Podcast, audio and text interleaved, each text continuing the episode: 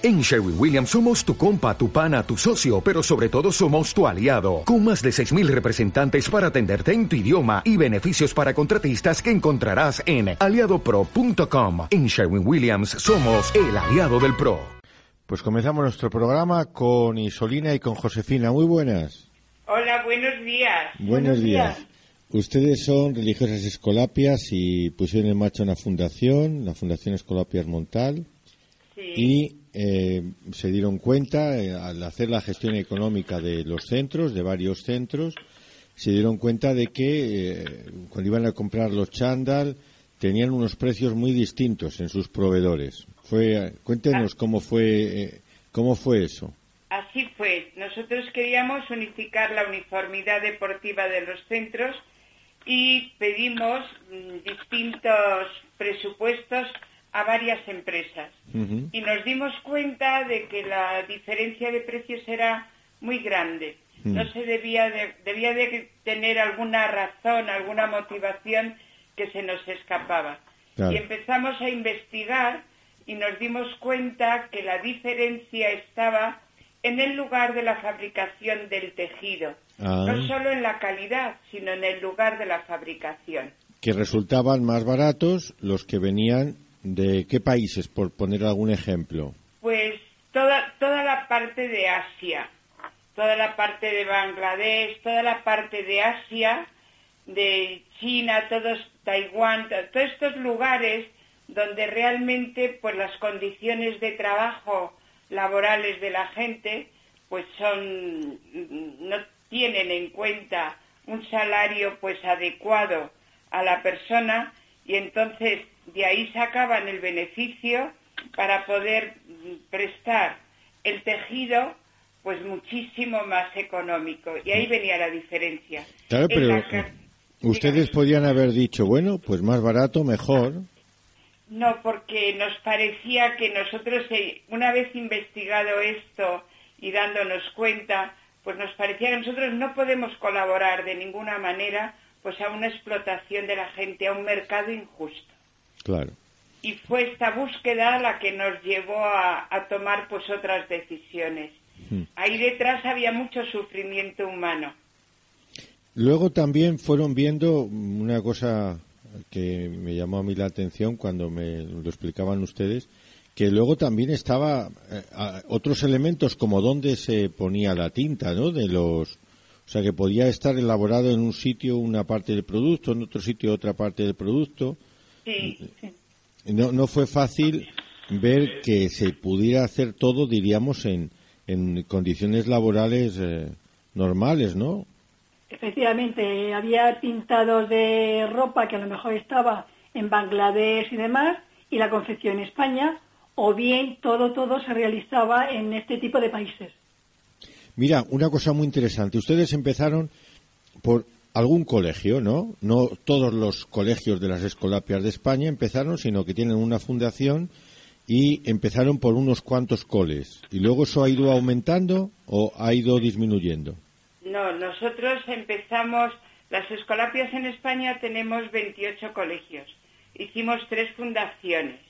Y nuestra fundación, Escolapias Montal, la ropa deportiva sí que la, la iniciamos a la vez.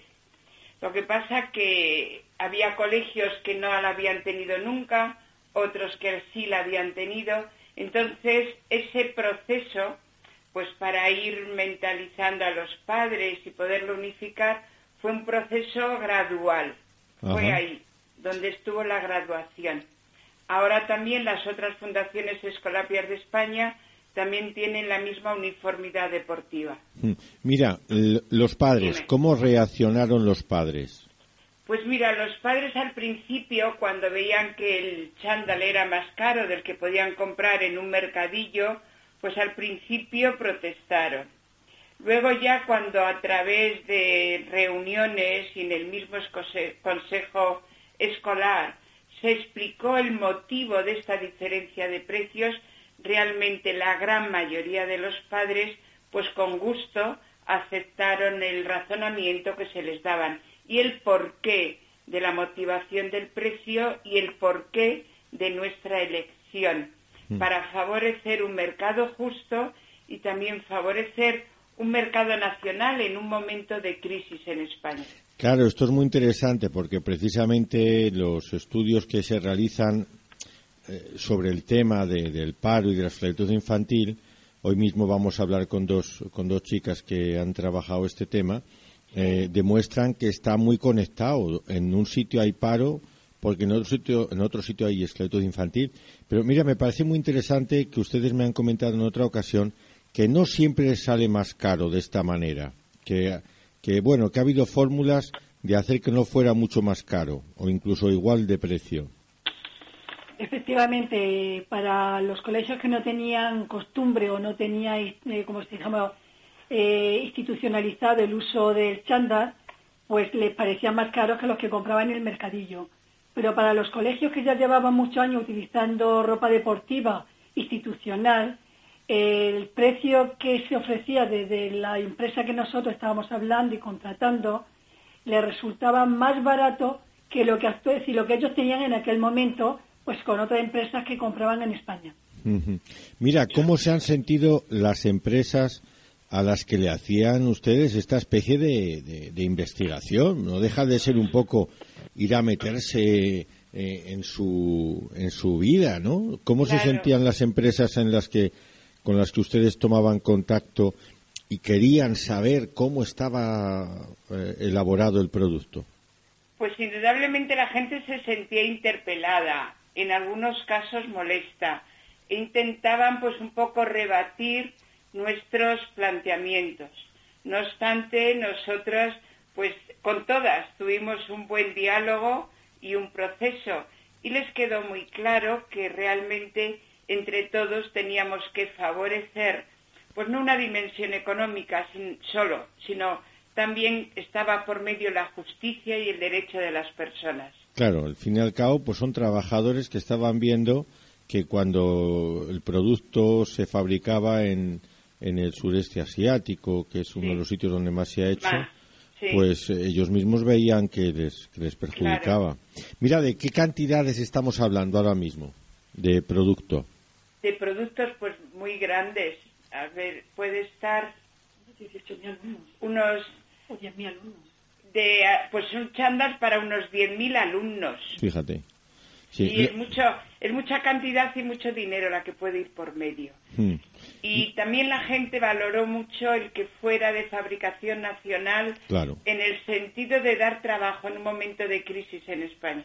Claro, es que la crisis está siendo tremenda. Muy dura, muy dura.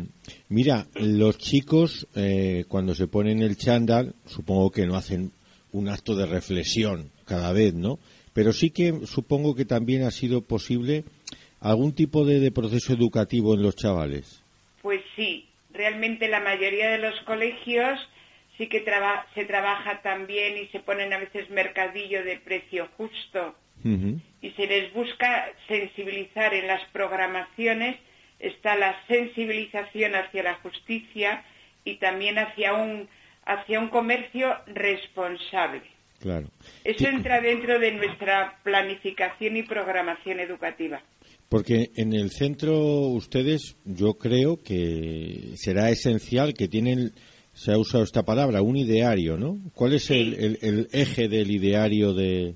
de esos veintiocho pues, centros? Sí, nuestro centro o sea, surge de, de la fundadora que es Santa Paula Montal, que se inspira en San José de Calasanz, que fue el fundador de la primera escuela cristiana y popular en el mundo, ajá. en el siglo diecisiete. Y nuestro ideario es una educación integral de la persona, integral, claro. en piedad y en letras, es decir, en ciencia y en fe. Fe y ciencia, fe y cultura. Eso es la educación integral, haciéndolos ciudadanos responsables para el mundo. Mira, ustedes son colegios concertados, ¿no?